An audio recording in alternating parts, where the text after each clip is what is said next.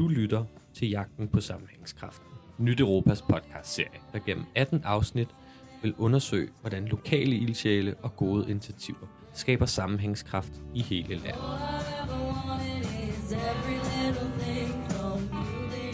I de første tre episoder skal vi undersøge et godt initiativ i en lille nordjysk by kaldet Vrå, nærmere bestemt et initiativ på Vrå Højskole.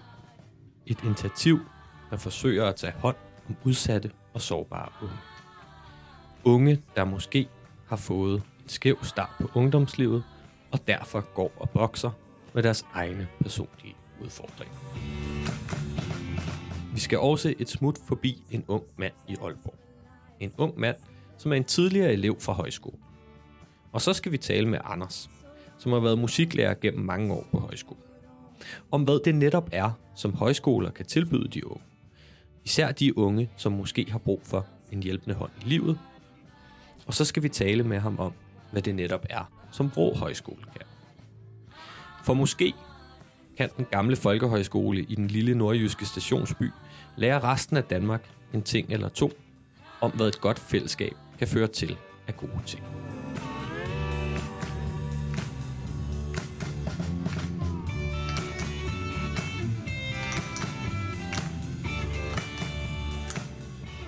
Først skal vi dog snakke med en forsker. En forsker, som har brugt en hel del tid på højskolen. Og det er ikke fordi hun har gået der. Nej, hun har forsket, og hun har måske endda fundet frem til vores opskrift på, hvad sammenhængskraft er. Det er noget med tillid, og det er noget med tid. Mit navn er Jakob. God fornøjelse.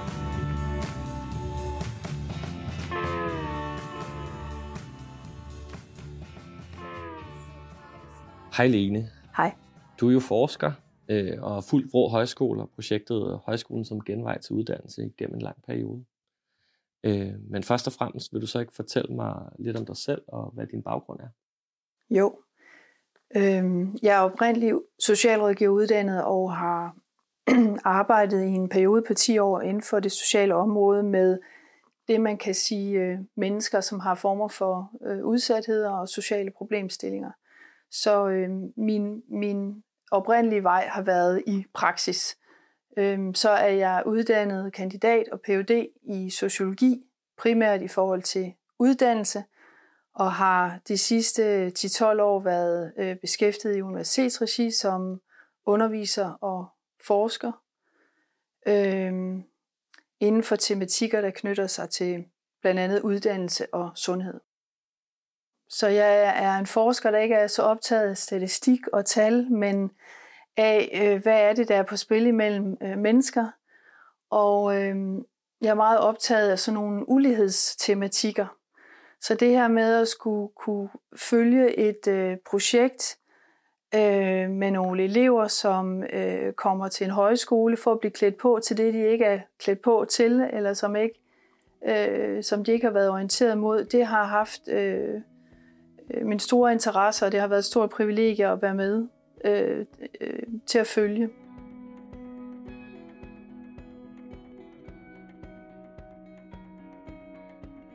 Lene har igennem to år fulgt Vrå Højskoles projekt, Højskolen som genvej til uddannelse.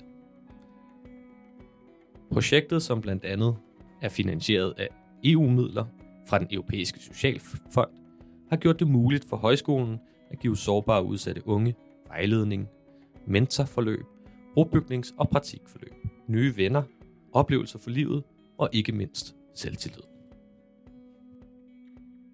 Jeg øh, har været til stede i det daglige liv på, på højskolen og fuldt undervisningssituationer, øh, situationer i spisesalen, i fritiden, øh, det levede liv, øh, samtidig med, at jeg har lavet kvalitative interviews med en gruppe af elever. Nogle har jeg fulgt i 3-4 semestre og har geninterviewet dem, og øh, andre har jeg interviewet blot en enkelt gang i forhold til at forstå, hvorfor er de på højskolen, og hvad tænker de, de skal klædes på i forhold til, i forhold til, at det her det handler om genvej til uddannelse. Det er en gruppe af unge, som helt overvejende kommer fra det, som man vil betegne som uddannelsesfremmede miljøer. Det vil sige, øh, det, som de skal komme her for at få kendskab til og med, er noget, som deres øh, forældre og bedsteforældre ikke har erfaring med. Så de kommer sådan helt øh, overordnet fra miljøer, hvor man øh, måske har haft vanskeligheder i skolen, og hvor øh, ressourcerne generelt har været få, øh, og hvor der også har været øh, problematikker omkring øh, sygdom, øh, arbejdsløshed, øh, former for skrøbeligheder. Øh, de talesætter alle, at øh, de har haft øh, vanskeligheder i deres folkeskoletid. Øh, de har haft øh, oplevelser af øh, at blive misforstået, at blive mobbet, af at opleve, at de blev udredt øh, for sent, at de blev udredt forkert, øh, at de har haft nogle sårbarheder, der ikke blev taget hensyn til. Øh, så de er sådan på, på flere måder, øh, hvad skal vi sige, snublet i deres liv og på den uddannelsesvej, som det forventes, at de kan gå på. I løbet af den tid, Lene har fulgt projektet, har hun foretaget et utal af interviews, og ikke mindst fulgt elevernes personlige udvikling, som deres højskoleforløb er skrevet frem. Netop for at undersøge, hvilken positiv effekt højskolemiljøet har på elever, som har det lidt svært. Der skete så også noget af den progression i forhold til, hvordan det første interview med en elev var, i forhold til, hvis vi så mødtes et halvt år senere, og deres udvikling i, i at blive mere robuste, gå fra en sårbarhed til at blive mere robuste. Og det var helt vildt så at, og så møde dem tredje gang, øh, udover bare at sige hej på gangen, og vi kunne genkende hinanden i spisesalen og sådan noget, men så at mødes tredje gang til interview, og at de var på vippen til at hoppe ud og sige, nu er jeg klar, og rygsækken er fuld nu, og nu skal jeg ud i den virkelige verden, og nogle helt andre i talesættelser, og nogle helt andre refleksioner på, hvad det så var, de havde fået med.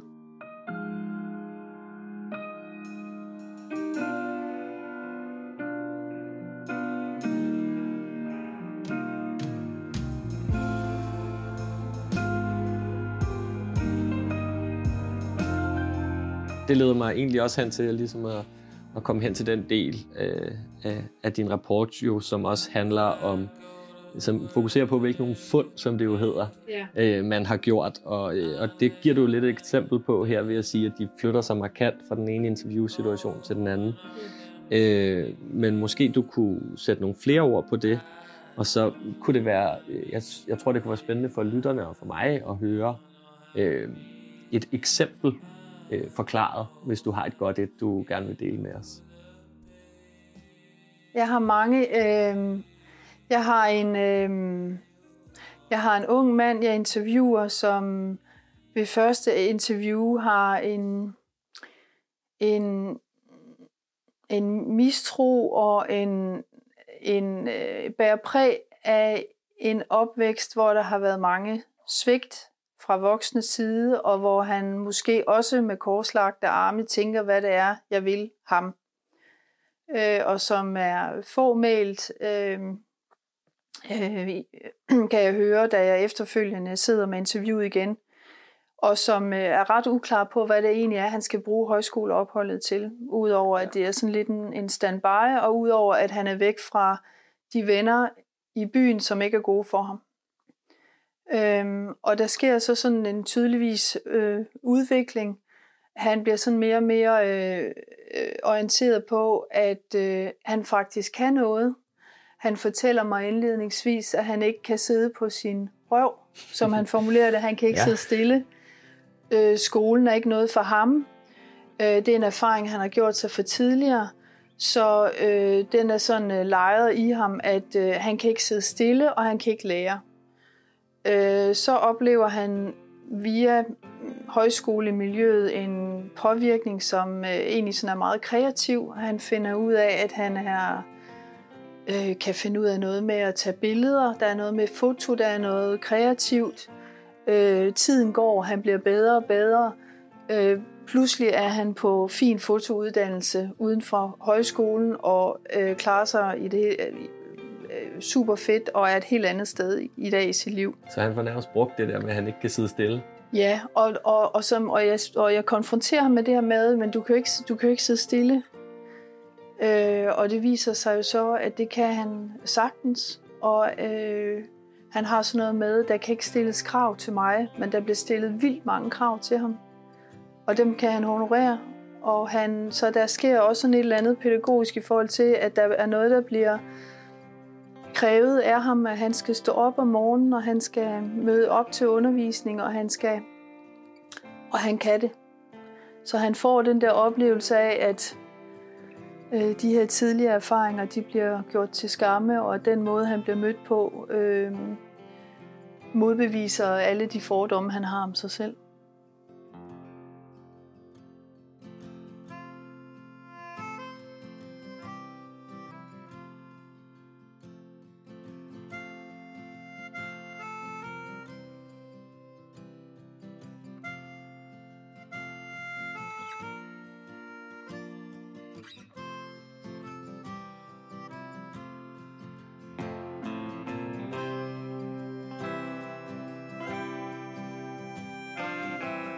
Lenes fokus var ikke kun på eleverne. Hendes forskerkikkert var også rettet mod lærerne. Og en af de lærere, som hun fulgte tæt, var musiklæreren Anders, som du også kommer til at møde i tredje episode af podcastserien. Lærerne på Vrå er nemlig med til at skabe det gode højskolemiljø, som gør, at der er tid og tillid. To af grundingredienserne i sammenhængskraften. Det er som jeg også skriver i, i rapporten, altså det, det er svært at skjule sin begejstring. Altså det er nogle mega dygtige lærerkræfter, som kommer fra vidt forskellige øh, uddannelsesmiljøer, så det er fra musikkonservatoriet, og det er musikteori på universitetet, og det er øh, læreruddannelse, og det er kunstlærer. Og, men, men, men samlet for lærergruppen kan man sige, at de har øh, virkelig nogle ressourcer, og de producerer selv musik, og de udgiver selv kunst, og de udgiver selv bøger. Og, så der er sådan et koncentrat af kulturel kapital på øh, Vrå Højskole, som øh, meget tydeligt sætter sig igennem. På Vrå Højskole, der har man jo ikke noget pensum, man har ikke noget curriculum, vi skal ikke til eksamen til sommer, så den del er man jo øh, fritaget for i sin øh, undervisning og formidling af eleverne, som jo gør, at der er et andet ikke-pres, end når man går i gymnasiet, eller hvor, hvor man nu er i et ungdomsregi. Øhm, men der er nogle lærere, som øh, brænder for deres eget fag, og det skinner tydeligt igennem i den måde, de formidler på, og de har også en stor fleksibilitet i forhold til studer- øh, eleverne, alt efter hvor deres niveau er. Så selvom man aldrig har spillet musik før, så kan man godt lave en pissefed lyd, bare med en akkord, samtidig med, at der er en anden, der skal øh, stimuleres i at lave guitar solo. Øh, og det har jeg været meget imponeret over, den der differentierede undervisning, som jo også er en del af hele sådan, den grundviske ånd, hvordan den øh, sætter sig igennem for en gruppe af elever, som er meget forskellige og som har brug for mange forskellige indsatser. Men der er noget omkring ansvaret, der forpligter, når man er i et fællesskab. Og hele den her fællesskabstænkning, det er jo også sådan det her grundviske grundlag. Altså, så vi er nogle individer, men vi er også en del af et fællesskab.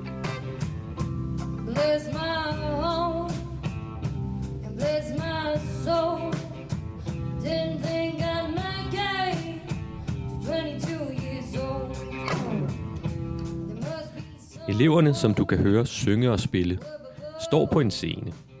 En scene, der er sat op i hjørnet af højskolens flotte gårdsplads. Det er musikholdet, som gjorde koncert i anledningen af skolens årlige blæredag. Og i beskrivelsen til videoen på YouTube står der hele musikholdets koncert med fejl, pauser og det hele.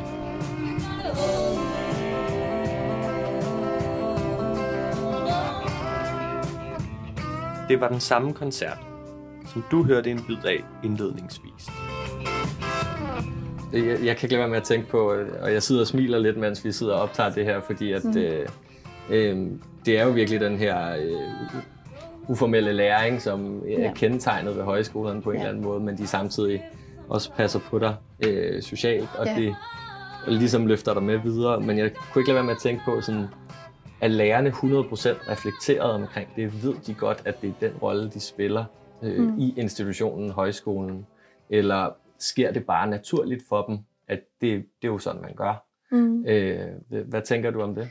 Ja, altså øh, øh, både og. Altså de er, når jeg interviewer dem, så er de meget øh, bevidste om deres øh, skruen op og ned og om øh, sådan deres øh, finfølenhed i forhold til, hvornår er det lige, du skal presses lidt, og hvornår skal jeg kræve, at du møder op, og hvornår skal du lige have lov til at blive under dynen, eller ja. at, øh, på den anden side, så er, de, øh, så er de jo en gruppe af lærere, som trods deres forskellighed er orienteret mod en arbejdsplads, som har nogle særlige rammer, som har sådan en, øh, øh, en, en, en flyden, øh, hvad hedder sådan noget, gerne sådan en flydende tidsforståelse på de en har, eller anden måde. Ja, de har nogle, nogle flydende forståelser af, hvad der er arbejdsliv og hvad der er fritidsliv. Så, så der er mange sådan nogle i talesættelser af, at øhm, man behøver jo ikke at gå hjem, fordi klokken er 16, eller overordnet kan man sige, at lærergruppen har flydende grænser mellem, hvad der er arbejdsliv og hvad der er fritidsliv. Og det smitter høj, høj grad af på elevgruppen, fordi det registrerer de. Altså i bogstavelig forstand er døren åben. Yeah. Så, så, så, så øh, når der bliver spurgt til en bestemt computer, der ligger i forstanderens bolig, så siger forstanderen, gå selv hen og hen, den ligger inde på kontoret i anden skuffe. Altså, der er en anden... Øh, øh, der er en anden tænkning, som også knytter sig til hele det her med Grundtvig omkring noget med øh, tillid og samtale og en forståelse af, hvordan man er sammen i, i fællesskaber på. Ja, og det, det leder mig måske hen til at spørge sådan lidt til det, som du bruger rigtig meget tid på i din følgeforskning. Det er jo den her tillid mellem lærer og elever, men ja. også tiden til ja. tillid mellem ja. lærer og elever ja. på en eller anden måde. Øh, ja. At, hvad er det, det helt præcis betyder for de her unge mennesker, at de får mulighed for det? Ja, det er jo altså, det, det, det er et meget sjovt øh, fund, at tid er blevet et fund, fordi for, tid er noget, jeg ikke har let efter. Ja. Det er noget, jeg har fundet. Øh, så jeg har ikke spurgt til betydningen af tid, fordi det egentlig ikke var i mit synsfelt, men i samtlige interviews, både fra elever og lærere, der i tale sættes tid som en faktor der kan betyde, at man som udsat ung bliver robust og bliver klædt på til at gå på uddannelsesvejen. Så der er sådan nogle tid, øh, flydende øh, tidsforståelser, som man også måske historisk kan rekonstruere tilbage til noget, noget gammelt, men som handler om, at, øh, at øh, tiden er til stede, øh, uanset hvornår det er, og at der er elever, der fortæller om, at deres behov for hjælp kl. 3 om natten øh, på øh, sengekanten også øh, imødekommes. Øh, og øh, viceforstanderen, øh, øh, der opsøger eleverne i rygehjørnet kl. 11 om aftenen, inden han går i seng, for sådan lige at, at samle op på, om man øh, er, er, er klar til det, fordi de unge i tale sætter det tit om aftenen, at sådan mørket kommer og de, de dårlige tanker. Så der er sådan en, hvis man har været institutionsbarn eller kommer fra det sociale område, så ved vi, at øh, der er telefonsider og kontoret lukker, og, men her er, her er tiden øh, flydende. Øh, det er den ene forståelse af tid. Den anden forståelse af tid som en, en del af et forskningsfund handler om, at det tager tid at blive klar ja. til det, man ikke har været klar til. Og som forsker inden for det sociale område, der kan jeg bare konstatere, at tid fylder utrolig lidt. Underligt nok, fordi vi ved, at forandring og udvikling sker med tid. Men det jeg ser igen og igen, det er, at at det er en super tanker, der skal vendes, når man har slået sig på sit liv, og man har fået nogle gok i nøden, og man har nogle selvforståelser, og man kommer fra en baggrund, hvor det har været svært, så tryller man ikke overnight med at rejse sig op og gå ud og være en del af det her uddannelsessystem. Det tager tid. Så jeg kan sådan se på de elever, jeg følger fra første, anden, tredje, fjerde semester, at de bliver mere og mere klædt på. Og, men de i tale sætter også meget eksplicit, jeg har bare brug for noget mere tid.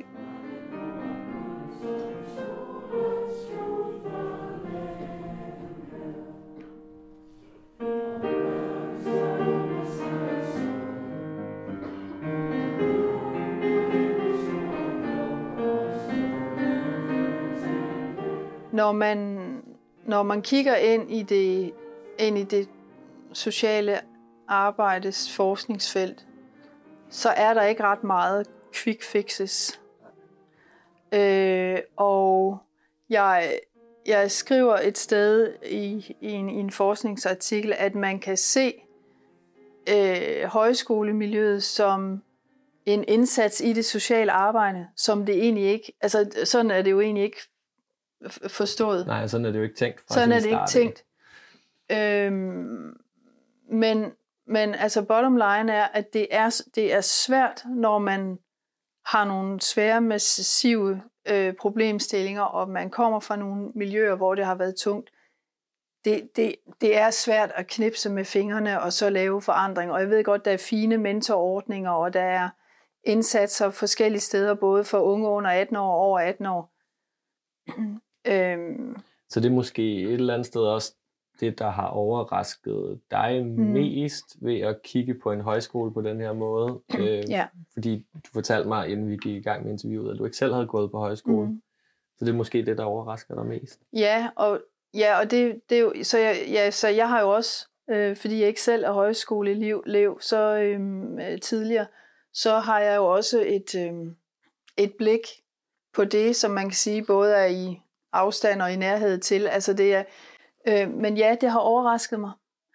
Øh, og at jeg øh, og at jeg egentlig ser øh, højskolemiljøet også som knyttet til det sociale arbejdes øh, område. Altså at man kan se det som en, en, en indsats inden for det sociale område. Og det er der så nogle kommuner, øh, socialrådgiver, som øh, i højere grad får ind i deres synsfelt, at det her det er også en måde at arbejde med udsatte unge på. Så der skal lidt lyde en opfordring til de resterende kommuner Kommun, ja. og kigge mod højskoleverdenen. ja, det kan noget.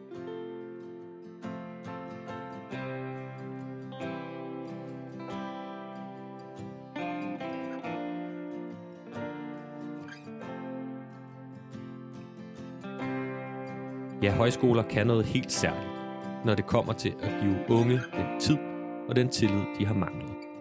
Højskolens fællesskabstænkning kan sende unge ud i en rejse, som fører til venskaber og selvtillid. Det viser forskningen, men det er jo nemt nok at sige. Derfor skal du i næste episode af Jagten på Sammenhængskraften også møde Mathias. Mathias er en ung mand, der den dag i dag studerer og bor i Aalborg.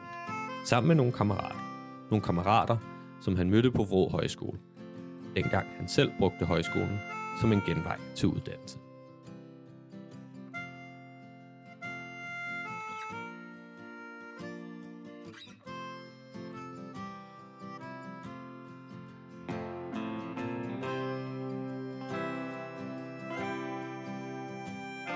Tak til Lene for at dele ud af sin viden om Vrå Højskoles projekt, Højskolen som genvej til uddannelse. Et projekt, der er blevet gjort muligt med midler fra den europæiske socialfond.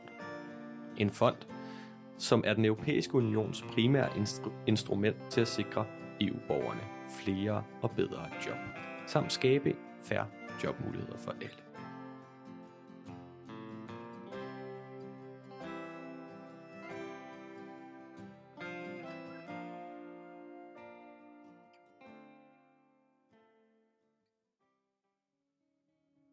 Jagten på sammenhængskraften er blevet til med finansiel støtte fra den europæiske union. Vi her i Nyt Europa er ene ansvarlige for indholdet, og indholdet er ikke nødvendigvis et udtryk for den europæiske unions synspunkter. Også Europanævnet har givet støtte til denne podcastserie. På genhør.